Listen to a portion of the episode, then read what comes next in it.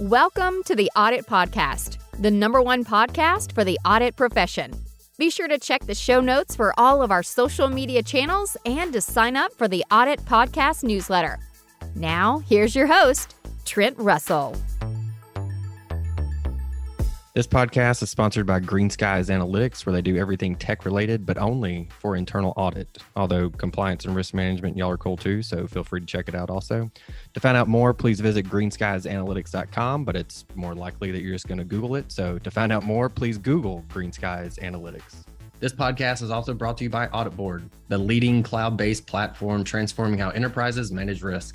AuditBoard's integrated suite of easy to use audit, risk, and compliance solutions streamlines internal audit, SOX compliance, risk management, and security compliance. Automate processes and improve execution with AuditBoard's purpose built solution, which is designed to address the most pressing challenges of today's practitioners. Experience the latest in audit, risk, and compliance technology. Visit auditboard.com to schedule your product walkthrough to see AuditBoard's award winning platform in action today. Today on the podcast, we have Kate Strachnyi. She is the founder of Data Cated. That's D A T A C A T E D. So go check out her website. On there, you'll see her courses on data storytelling, dashboard techniques, visual best practices, and all things good about data visualizations. Kate also frequently talks about building a brand on social media, such as LinkedIn, as evidenced by her um, recognition in 2018 and 2019 by LinkedIn as one of the top voices of data science and analytics. She was also named by DataIQ as one of the top 100 most influential people in data. Kate has also authored or co authored multiple books. Her most recent is called Colorwise, a data storyteller's guide to the intentional use of color. Additionally, um, Kate is the host of the DATAcated Conference and the DATAcated On Air podcast. All right, but before all of that, um, Kate found a job in selling risk management training to banks. In doing that, she got hired as a risk analyst from one of her clients, and she worked very closely with internal audit in that role. While she was doing that, because apparently Kate can't just do one thing at a time, uh, she started a risk blog, and someone from Deloitte noticed it and so reached out and Kate ended up interviewing with Deloitte and was brought on as a financial services consultant. And after doing that for a little while, she transferred to an internal role where she found Tableau. Uh, for those that don't know, Tableau is a data visualization software. And to quote Kate, that's where um, data became love at first sight for her and using Tableau, building dashboards for management, sharing those, um, really limiting the amount of reliance on Excel and being able to again like tell the story with data using Tableau. There's two reasons that I wanted to have Kate on. One, uh, she does have an audit background, or at least a risk background. Um, but two, I've often told people like if you want to get started in data, from from my perspective, what I've seen work well uh, for auditors and, and really anyone else is start with some kind of visualization tool because you can see the results instantly. You can double click on things and you get a, you know, a bar graph. You can drag and drop. It's relatively easy to use. There's large user communities to learn from. For example, um, if you go to datacated.com, Kate's website, she has multiple trainings on there for how to learn some of this stuff. And so it's just a really important topic and really a good way to kind of ease into data analytics as opposed to spending all your time writing scripts, developing workflows, and you click a button and the output is just another Excel file, basically. Um, which obviously there's a ton of value in that, but I think for a lot of people, they grasp analytics easier and look for it, grab onto it easier when it's in a visualization. So that's one of the reasons we wanted to have Kate on as well, because she is 100% an expert in that area. So some of the things that we talk about, um, Kate's opinion on where auditors could start learning data, how to actually create data visualizations, the value of telling stories with data, which for the folks that are preparing the audit committee package, this could be huge for you. And lastly, because of the brand that Kate has built around herself, she is definitely an expert in that area also. So I got her thoughts on how to rebrand audit. Here we go. So, what is for non data people? What's an approach that they could take to learn data? Would you start with um, like a visualization tool? Because, like you said, there's pretty pictures in it and it's a little more drag and drop or double click and you can see a result what how would you introduce people to data yeah i think i'd start with at first understanding what type of data they want to work with or need to work with or something that they can really relate to mm. like i taught um, pre-k which is like third graders right third and fourth graders uh, about data and it was interesting. It was actually the day after I spoke to like thousands of people about data visualization. And then the next day I had this like career day. And I'm like, okay, children, yeah. this is kind of similar, but kind of different. so I taught them about data using Skittles. All right. So I had each kid in the class pick a Skittle. Um, you know, they have red, green, yellow, all those colors. And we created a little bar chart of, of the, the data we collected the issue there was a lot of kids ate the Skittles, yeah. so we had to start over, um, and then it started melting in their hands. So I don't recommend you use Skittles, but starting with something that they can really understand. You know, if they're runners, you can use their running data, or if they're into another sport, maybe using that sports data, like college football, for example, Very right? Nice. yeah. And asking a question, right? So, for example, if we're using running data, which is something that I personally just love looking at um, and look, getting into just how many miles on average do I run per month? So that's a data question, right? Mm-hmm. And then we ask, okay, how do we answer this? Well, step one, we need to gather the data. So I have an app called Strava and Runkeeper, both of which I can easily click a download CSV button and get that data. For others, it might not be as easy, or, or in other cases, you might have to collect that data. But the point is, you get the data, and then you can use data visualization tools even Excel, Excel is still a great tool to use, uh, but Tableau, Power BI, Qlik, and others are, are really effective at easily providing the tools um, and, and acting as a really quick and easy drag and drop software that can visualize your data and answer your questions. So if the question was around month, average monthly running of miles, then you basically select the field that says number of miles, select the field that says month, and then it'll, it'll even suggest a chart for you. Now, it does take some time to get an understanding of, okay, which chart do I use when? There are so many charts out there. Most people are probably familiar with pie charts, bar charts, line graphs, um, but then there are bubble charts and scatter plots and multiple line graphs. And there are right ways and wrong ways to use all of those charts. Um, I, I personally, I created a course called DATAcated Storytelling that goes into all of the visual best practices of when to use which chart, um, what are best practices for each type of chart, um, how to use color effectively, where do we place the text. But that takes us basically on the next step is when we're sharing the insights that we've gathered from our data analysis, whether it's for ourselves or for our client or for work, making it sort of pretty, but at the same time very simplistic and yeah. easy to understand is, is typically the goal here. That's the thing that I tell people about visualizations because I know I would look at a, a given chart um, or a graph or whatever and be like, what the hell are they is going on? Like I felt dumb because I didn't know how to interpret it. And then after yeah. I started to learn more about visualizations, I was like, that's your fault. If I don't get it, it's your fault. It should be simple and easy to interpret. So I can appreciate you saying that. Um, so the the course it's de- DATAcated storytelling, right? And we'll put a link to that in the show notes uh, for people to check out. Um, that's an online course, and a, right? Is that right? Yes, it's an online course, and it actually it it's part of my community called the DATAcated Circle. So access to the community provides you with the DATAcated storytelling course as well as nine data to dashboard courses that people can take whenever they want. There's no time limit on that can you take the DATAcated storytelling course separate from everything else? Um, well, it, it's a separate course. It sits within the community. So Got picture it. this: there's a DATAcated circle community. You pay the 297 a year for membership and you have access to all of the courses. So yes, okay. you can take the DATAcated storytelling course if that's the only one you're interested in. But then let's say you have a tool that you're using at work. We cover nine of the most commonly used tools to show you how to go from data to dashboard using the same data to create that same dashboard, but with a different tool. Got it. Okay. 297 a year. I mean, that's that's basically free. Everybody should sign up for that. That's fantastic. We've talked about storytelling with data. What does that mean? Is it just um, here's a dashboard or here's a visualization? What does that mean? And what's the value? what do you think the value is in learning how to effectively tell stories with data? Yes. So we'll start with the first part. So, what is data storytelling, right? So, it's essentially telling a story using data to back it up. A lot of times we can tell stories without data as backup, and um, data basically helps us to validate our points. It helps us to show like proof, like here it's in the data, right?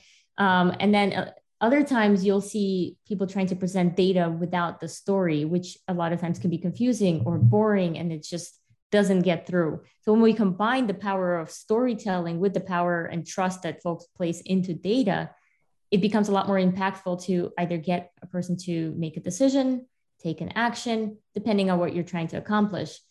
And data storytelling and data visualizations, they are not only dashboards. So it can be an email. It can be an email that has a chart.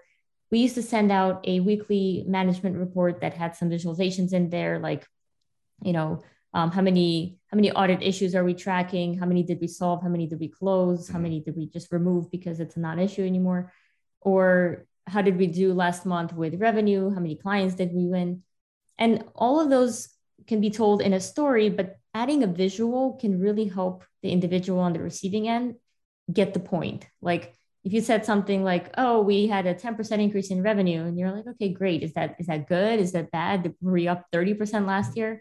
Adding that sort of benchmark visualization for how did you do last month or last year can give this comparison to the reader that helps them understand more of like oh okay this is a good thing or no this is not as good of a thing as i thought and one of the things we were talking about before was uh, in audit our reports make their way up to the board um, and the audit committee which yeah. is could be hundreds of pages of other, you know, the financial statements, marketing plan, strategy, everything else that kind of goes in that package.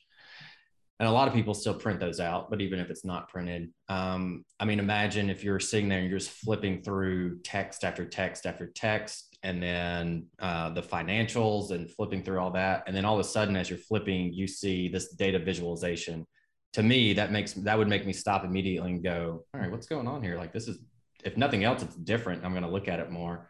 And so if yeah. you can efficiently or if you can effectively tell the story using that, um, and I say efficiently in the sense of the the reader being able to look at it and then within about you know three to five seconds go, yep, I get what they're trying to do here, or I get what they want or what they're trying to tell me.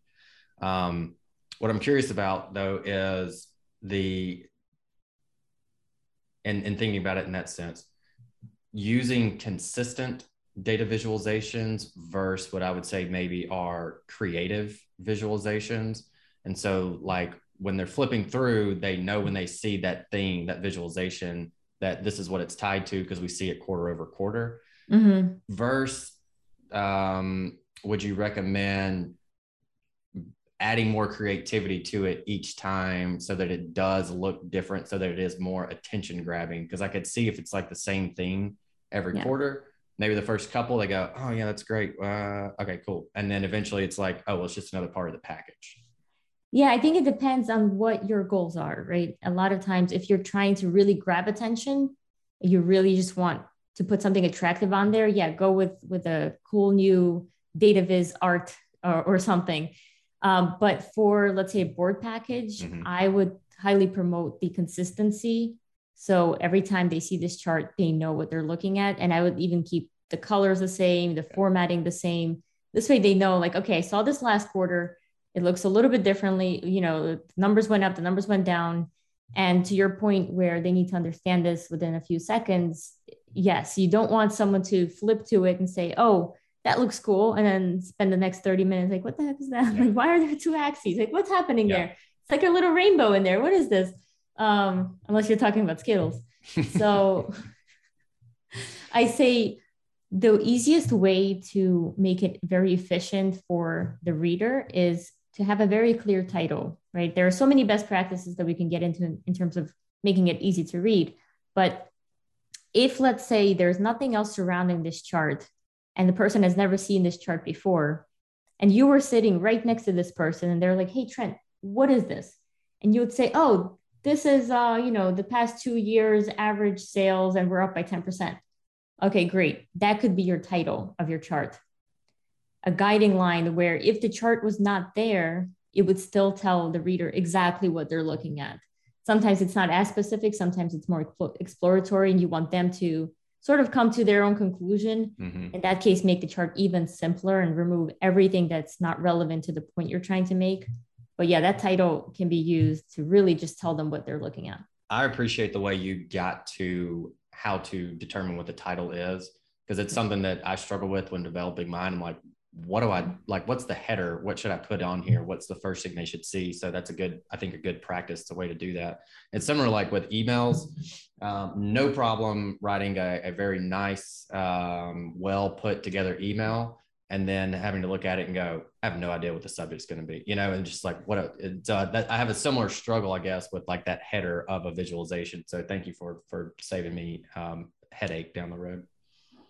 Yeah, absolutely. You know, this is something I learned um, when we were building PowerPoints as well for executive committees. Um, the point was that if somebody got your deck, because I'm assuming at EY you also had plenty of slides that you worked with. Mm-hmm. So when you're putting that deck together, they said, you know, if you can remove all the text below it, that one top line should tell again the reader what they're looking at. It shouldn't be just the same thing like exco materials at the top of yeah at the top of every slide. But there are companies out there that are currently making it a lot easier in, in terms of making that transition from having a data analyst and then the executive says, Oh, I need these numbers tonight. And they run off and it's like, Oh no, so much stress. I have to pull this data together and clean it up and visualize it.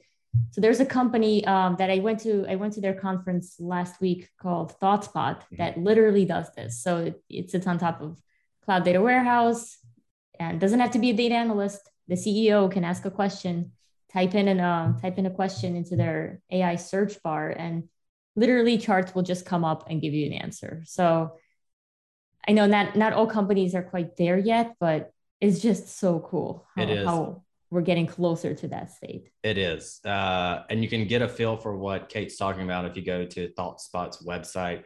I think if you just like scroll th- through the main page, there's kind of like a you know five second kind of demo of what you talked about, and it is, if nothing else, um, even if you don't have like the infrastructure in place to to implement that, I guarantee you're going to go, oh, that's that's definitely cool. That's a, I mean, I, the first time I saw it, I went, man, that is. I know. Cool. I'm like, why aren't we doing? Why isn't everybody doing this? It's kind of like when cars were invented and people were like, oh, cars, cool. Yeah. And you're like, wait, shouldn't we all be using cars yeah. now? Like, this is amazing.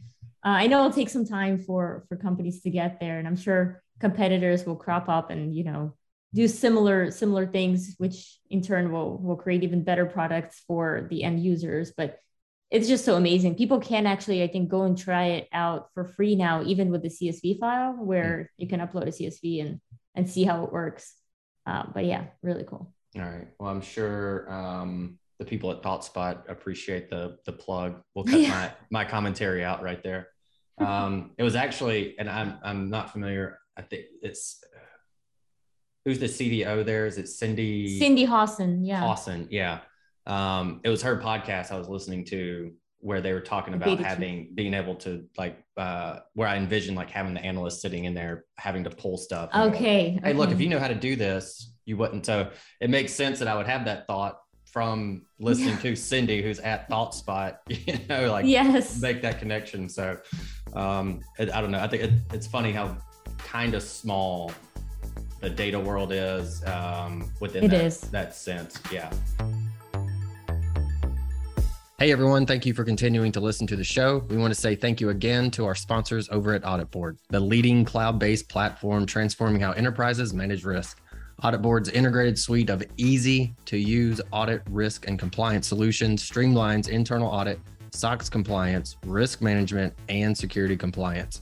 Automate processes and improve execution with AuditBoard's purpose built solution, which is designed to address the most pressing challenges of today's practitioners. Experience the latest in audit, risk, and compliance technology. Visit auditboard.com to schedule your product walkthrough to see AuditBoard's award winning platform in action today. Um, so, like within audit, um, they themselves aren't necessarily going to have, like, for the most part, if they don't even have like a dedicated like SQL database or data warehouse for them to pull their own data. It's usually like, hey, AP, hey, uh, accounting, finance, I need this. Can you give it to me? And so they're far from even moving to the cloud.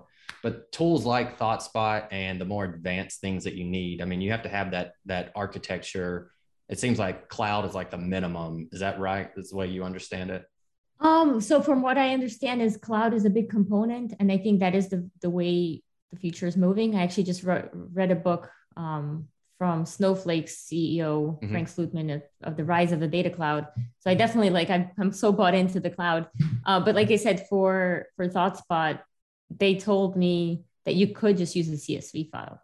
Okay. So oh, that's right. Cloud is not a requirement, but I think it does streamline everything and make it easier yeah. and probably best to just get in the cloud um, yeah. sooner rather than later. But I know some people have some um, issues with it where they they think it's not secure. But every every time I talk to people who are experts in the space, they're like, it's actually way more secure. More. But yeah, yeah, I know, I know. It's gonna take some time to get around it. So that's um we did this engagement. We built this uh, SaaS tool for a university to monitor all their grant transactions.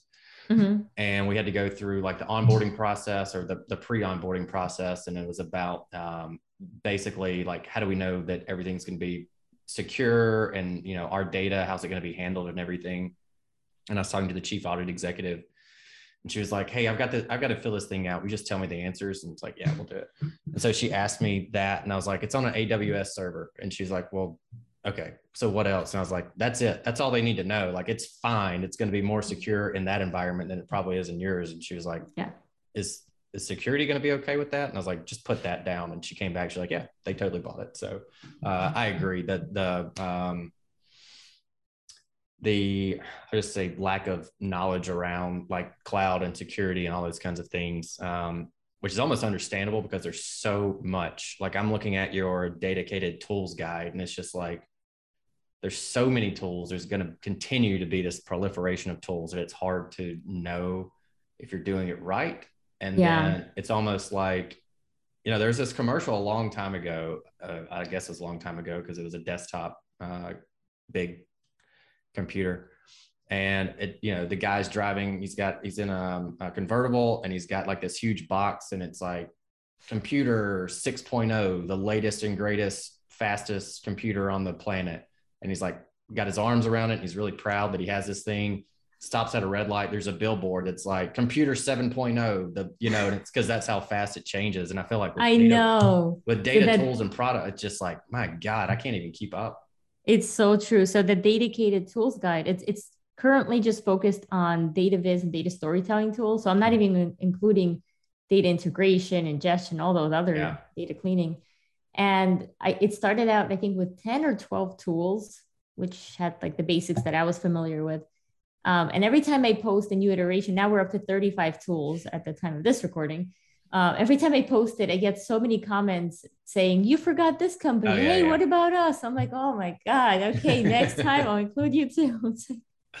See, that's what you start uh, letting them know. Like, let them do the work for you. If you want your tool, you submit it. Uh, I mean, yes, now I'm moving to a form. So I am looking to do uh, an ETL tools guide uh-huh. eventually. And I'm coming up with a form that will just collect information versus me looking on the internet and finding all the all Very the data nice. points that I'm looking for. I saw someone, this was a while back, uh, maybe a couple weeks, that had done something similar, but they had it for each kind of step or grouping, mm. however you mm. want to phrase it, within analytics. So there was like, here's governance tools, here's ETL okay. tools, here's dashboard, and it was massive. And within that, there's um, some tool guy that I follow on there and he was like, "Hey, don't forget about us." So it's exactly what. That's exactly it. Yes, and now there's this modern data stack, right? So it's yeah. like let's leave all of them behind. Now yeah. this is the modern. Next up, ultra modern. Yeah. where else we go. yeah, that's a. It makes it difficult to keep up. Um, I know sure. you. I'm sure keep up with. It seems like through you're a heavy, pretty heavy book reader. Um, is there a recommendation for non-data people that you um, that you could recommend? Yes, um, if they're trying to learn about data, then I'd recommend uh, data storytelling with Cole um, Nussbaumer Knaflic. Mm-hmm. That's the first book I read. I still have it. it's literally like all torn up and just like because I've used it so much yeah. and it was just such an inspiration. Um, there's a Edward Tufte and there's so many books out there, but if I were to pick one, it would be her book. Yeah. Even the it's not I think it's in the foreword, I believe, but it's where she, you know, hey, I want to thank these people kind of she put a graph in there or a visualization. Uh, I think it showed like somehow it tied the relationship she had to the people that she was thanking into this visual format. And I think was, it was in a time frame maybe where yeah. Where they work together or something. Yes, I saw that. That was really cool. That was and that's one of the first things you see. And as soon as I saw that, I was like, all right, like buckle up. This is good. uh similarly, I don't I don't have I, most of my books are on a Kindle. Um, okay. But I refer to that one pretty often. Like, yeah. okay, I know I'm looking at a bar chart. Let me go back and look at, or I'm going to create one. Let me go back and look at, make sure I'm hitting all the roles that I'm supposed to, and maybe even looking at a given role and going, well, now that I know that rule, I'm going to break it because it makes sense in this scenario. It's a Sometimes very good resource. To, yeah. And I know I recommended a book, which was a great foundation for me when I started visualizing data, but I think the other step I took to personally just get to know all the best data vises out there was Google Images, right? So if I had to create a management reporting dashboard and I've never created one before, I kind of know what it looks like, but I want to do a good job. So what I what I used to do was Google other people's dashboards and find all the best parts of those yeah. dashboards that I like and then try to recreate it and sort of make them my own. So it's so much easier than just sitting there with a blank sheet and thinking, how do I do this? Obviously, you can go that way. That's, you know, if you really just want to be super creative, but you can get a lot of ideas just by looking at other dashboards. I was smiling like an idiot when you said that. Um, I do a uh, data visualization for internal audit, like with, with the use case being the audit committee as the receiver of the visualizations. Uh, and I did it yesterday and for a group, and somebody asked, um, how can we show two bar charts that are comparing two different things? Like, what's the best way to do that? And they're like, my manager, that's how they like to see it, but they're like, they're awful and it's hard to read. And I, I literally said, um, Google it, go to images, scroll through until you find what makes the most sense to you, and then recreate it. Yep. Uh, so that's why I kind of laughed when you were talking about that. Absolutely. It works. definitely works. Yeah. Um, that's what I tell them when it comes to BANs, um, BANs. And so for the audience that doesn't know, big ass numbers is what that means. Mm-hmm. And so I'll tell them like, hey, while I'm talking through this, just it's a search term, it's an actual visualization term. Um, it is. Maybe don't use your your work laptop to look it up, depending on you know how you feel. You might that. get some interesting uh, images. yeah. Um, but like just look it up and scroll through there and you'll see exactly what I'm talking about. And then it like instantly clicks. That's probably the most feedback I get is, um, yeah, implemented BANs or like that's usually it. And it's, you know, this is the benefit and all that kind of good stuff. Anyway. Mm-hmm. All right. So we've been talking about books. I know you are a prolific author. Um, I shared with you earlier, I started to write a book. First five minutes, decided I'm never going to author a book. Um, you have managed to publish multiple books. and I know I think it's on your um, your email list that I was a part of. You have a new book coming out, and it's about visualizations, but it's a very very specific part of that. But I would love to have you share that with the audience. Yeah, absolutely. So it's called Color Wise, which is kind of being wise about use of color, being intentional when you're using color in data storytelling and data visualization. Um, the book um, heavily working on it now, but there are so many cool, cool insights that I think the audience will gather from this. I think number one is being intentional when you use color. So don't just throw the rainbow up onto your chart because it looks pretty. I think a lot of times starting in grayscale mode can be very helpful because mm. then you sit down, you're like, okay, what color do I use to bring the audience's attention to this specific data point? So if you're talking about audits and i don't know too many charts and audits but maybe the more important issues you will be highlighted in a different color.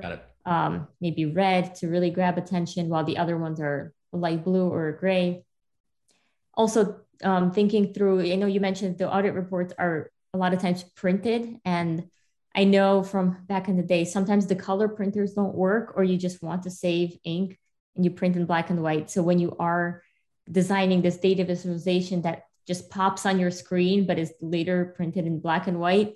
um, be mindful of that. Like take a look. What is it going to look like when I print in black and white? There are some settings you can use in, in PowerPoint and other uh, places where you can see what it looks like in grayscale mode. Does it still pop? Does it still share the message? Um, and then the last point I'll share is accessibility. So one in 12 men and then as a much lower percentage of women are actually colorblind where they cannot see clear differences between colors like red and green which in finance and other places, red and green is used heavily for yeah. red is bad, green is good. So being mindful that maybe replacing those colors with orange and blue could be more effective for for getting the message across and um, making sure that you're you're thinking of others as you're creating. But Trent, what book were you going to write that you spend the whole five minutes planning? I don't know. It was years ago, and I don't know. I honestly can't remember what it was going to be about. Wow. Okay. I know. That, you should, that's how much effort. Should. That's how much effort I put into it. wow.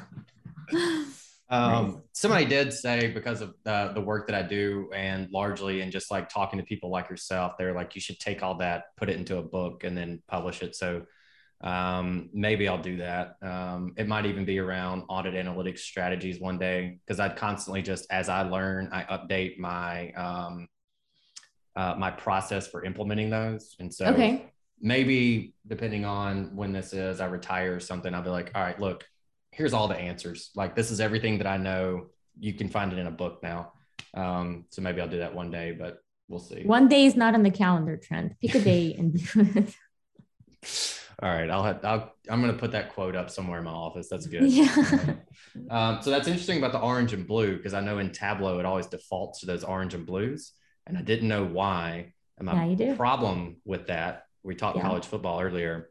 So that's my team. Our okay. biggest rival, their color scheme is orange and blue. Oh, okay. So the first thing I would always do in Tableau is when it defaulted that, I would change it immediately. Okay, I hope not to red and green. I mean, it could. No, no, no, no, no, no. No, okay, usually good. it was like crimson and gray or something like that. Okay, okay.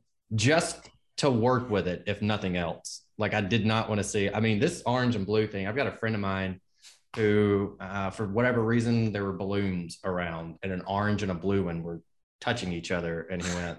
No, and he went and popped one.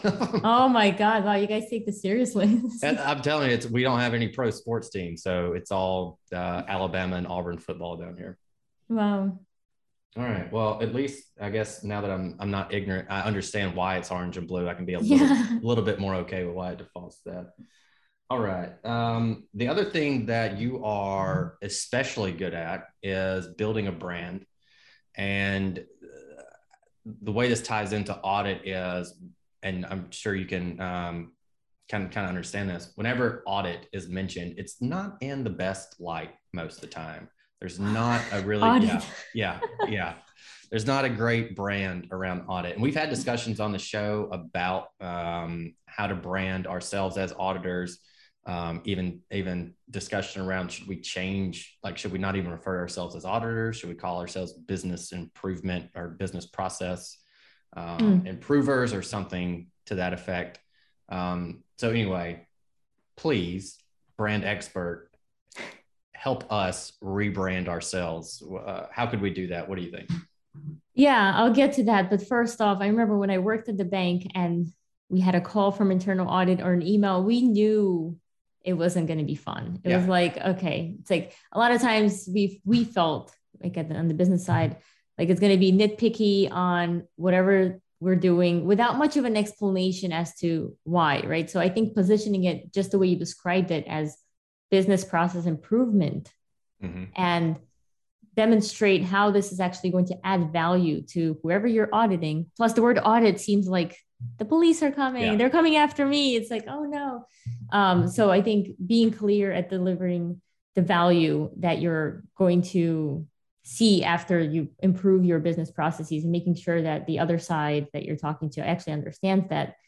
Um, but I think in terms of branding in, in general, being consistent with how you show up so making sure that everyone on your team is on the same page and treats the the the, the people that you're auditing in the sim in a similar fashion and you know goes to them as an expert and maybe works together to actually find out how do we remediate some of these issues and mm-hmm. make these processes more efficient I personally focus a lot on building a, a brand on social media. So I, I a lot of times educate people and companies on how to show up. And I think internally it's not that different in terms of how you actually show up within a company as a department. It's all about being on the same page across the board with your team, making sure again that you are there to to add value, not to add work. Which sometimes people might think, oh no, audit. Okay, it always gave me more work. That's what those are my memories from working with the audit team. Um, and you know, being the cool guys that you are, the auditors. yeah. What's I, right? what I appreciate about what you said though, and like almost as a takeaway, is is uh, you weren't in audit. Most people we talk to are. So to get the other side of that, like what what feelings do you get when you would get that email? Yeah. Um, and you're talking about, or I was talking about how I struggled to write the subjects of an email. Yeah. So was when I was in internal audit, like I never wanted to put in the e- the title or the subject something about audit. You know, like this is coming from audit because I know they would go their audit. No, uh, you're gonna have to call me and keep following up. I'm not gonna answer. I think what might be interesting though, and and I don't know if this fits everybody's personality or maybe more so mine, but like I would probably now, in thinking about that, send an email that's almost like that looks really, really audit heavy that just gives you anxiety when you read the subject. And then in the title, just be like, hey, I'm just messing with you. Here's a $5 gift card to Starbucks. Enjoy your day. We love working with you. You know, and so they're just like, okay, you guys aren't bad all the time. You could do an A B test, right? And see, yeah. uh, play around with your subject lines. Yeah. Yeah. That would be fascinating. All right. I might, might have to start some kind of engagement with that uh, and figure out how that would work. You got this new chair that I'm interested in. I'm sitting on it as we speak. Yes. Okay. Did you have like lower back problems or anything? What was the motivation to get that? And has it helped in any way? No. So, no back problems, but the chair I was sitting in was just uncomfortable to the point where I got a standing desk mm-hmm. and then um, decided I'm not going to use it because, hey, who wants to stand all day? Yeah. I realized I do a lot of sitting around and not actually working because when I was standing, I'm like, okay, I don't really have anything to do here. So I could just walk away. And um, oh, yeah. Now I've got this kneeling chair. I don't remember how I even saw it. It was probably some kind of ad on social media. And this was months ago. And I, I'm like, okay, I really want this chair, but am I going to use it? Because the standing desk, right? It's in my closet. It's yeah. not being used. But it's been about a month, maybe a month and a half since I've gotten it. And anyone who comes over, like family, friends, they sit on it and they're like, wow, this is great. Like that you think you need this whole back part. Like I'm on the chair right now and yeah. it actually rocks, as you can see. It's super fun. But anyone who sits here immediately wants a chair. And I think um, a lot of people, I made a post about the chair on LinkedIn. A lot of people ended up messaging me saying they've they've gotten the chair and they really love it. Um, it's just so comfortable. I definitely definitely recommend it. Changing the world one sitting style at a time. What's what? yeah. I, I don't see it in the post. What's the name of it? If I want, it's it it's called a kneeling chair. If okay. you Google ergonomic kneeling chair, got it. You'll find a bunch of brands. I see it now. I'm sure they're all similar. Just read the reviews and see what works for you. Hey, everyone. Thank you very much for listening to this episode of the Audit Podcast. Whatever platform you're listening on right now, I'm sure there's a subscribe button somewhere. So please hit the subscribe button there. If you're listening through iTunes or Spotify, feel free to go give us that five star rating. It only took me about 16 seconds to give myself a five star review, and it really helps to get future guests to come on the show. So we'd really appreciate that. Lastly, be sure to check out the show notes and follow us on all our social media channels on Instagram, on LinkedIn, and on TikTok. Also, if interested, please sign up for our weekly newsletter from the Audit Podcast. Thank you all. Have a great one.